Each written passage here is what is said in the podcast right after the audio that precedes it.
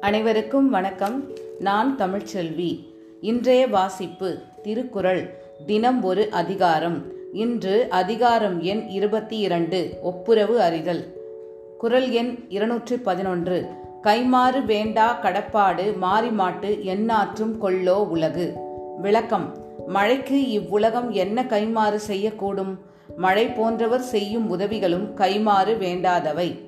குரல் எண் இருநூற்றி பன்னிரண்டு தாள் ஆற்றி தந்த பொருள் எல்லாம் தக்கார்க்கு வேளாண்மை செய்தற் பொருட்டு.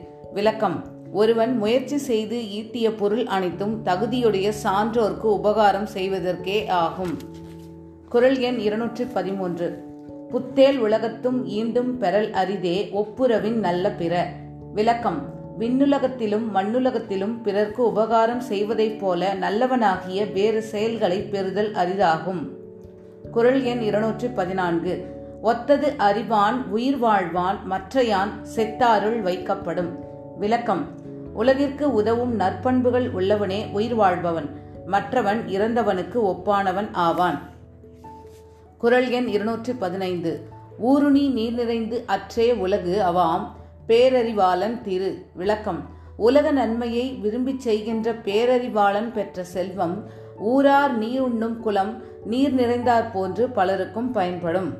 குறள் எண் இருநூற்றி பதினாறு பயன்மரம் உள்ளூர் பழுத்தற்றால் செல்வம் நயனுடையான் கண்படின். விளக்கம். உபகாரம் செய்பவனிடத்தில் செல்வம் சேருமானால் அது ஊரின் நடுவில் எல்லோருக்கும் பயன் தரக்கூடிய மரம். பழம் பழுத்தது போல யாவருக்கும் பயன்படும். குறள் எண் இருநூற்றி பதினேழு மருந்து ஆகி தப்பா மரத்து அற்றால் செல்வம் பெருந்தகையான் கண்படின். விளக்கம். பெருந்தன்மை உடையவனிடம் செல்வம் உண்டாகுமானால் அது தன் எல்லா உறுப்புகளும் மருந்தாக பயன்படும் மரத்தை போன்றது. குறள் எண் இருநூற்றி பதினெட்டு இடனில் பருவத்தும் ஒப்புரவிற்கு ஒல்கார் கடனறி காட்சியவர். விளக்கம்.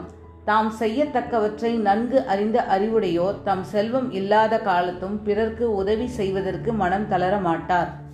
குரல் எண் இருநூற்றி பத்தொன்பது நயனுடையான் நல்கூர்ந்தான் ஆதல் செய்யும் நீர செய்யாது அமைக்கலாவாறு. விளக்கம். பிறர்க்கு உதவி செய்து ஒழுகும் கடமையை இயல்பாக உடையவருக்கு பிறர்க்கு உதவி செய்ய முடியாமல் வருந்துவதே அவருக்கு வறுமையாகும். குரல் எண் இருநூற்று இருபது. ஒப்புரவினால் வரும் கேடு எனின் அஃதொருவன் விற்றுக்கோல் தக்கது உடைத்து. விளக்கம். பிறர்க்கு உபகாரம் செய்வதனால் தனக்கு பொருட்கேடு உண்டாகும் என்றால் அப்பொருட்கேடு தன்னை விற்றாவது கொல்லத்தக்க தகுதியை உடையது ஆகும்.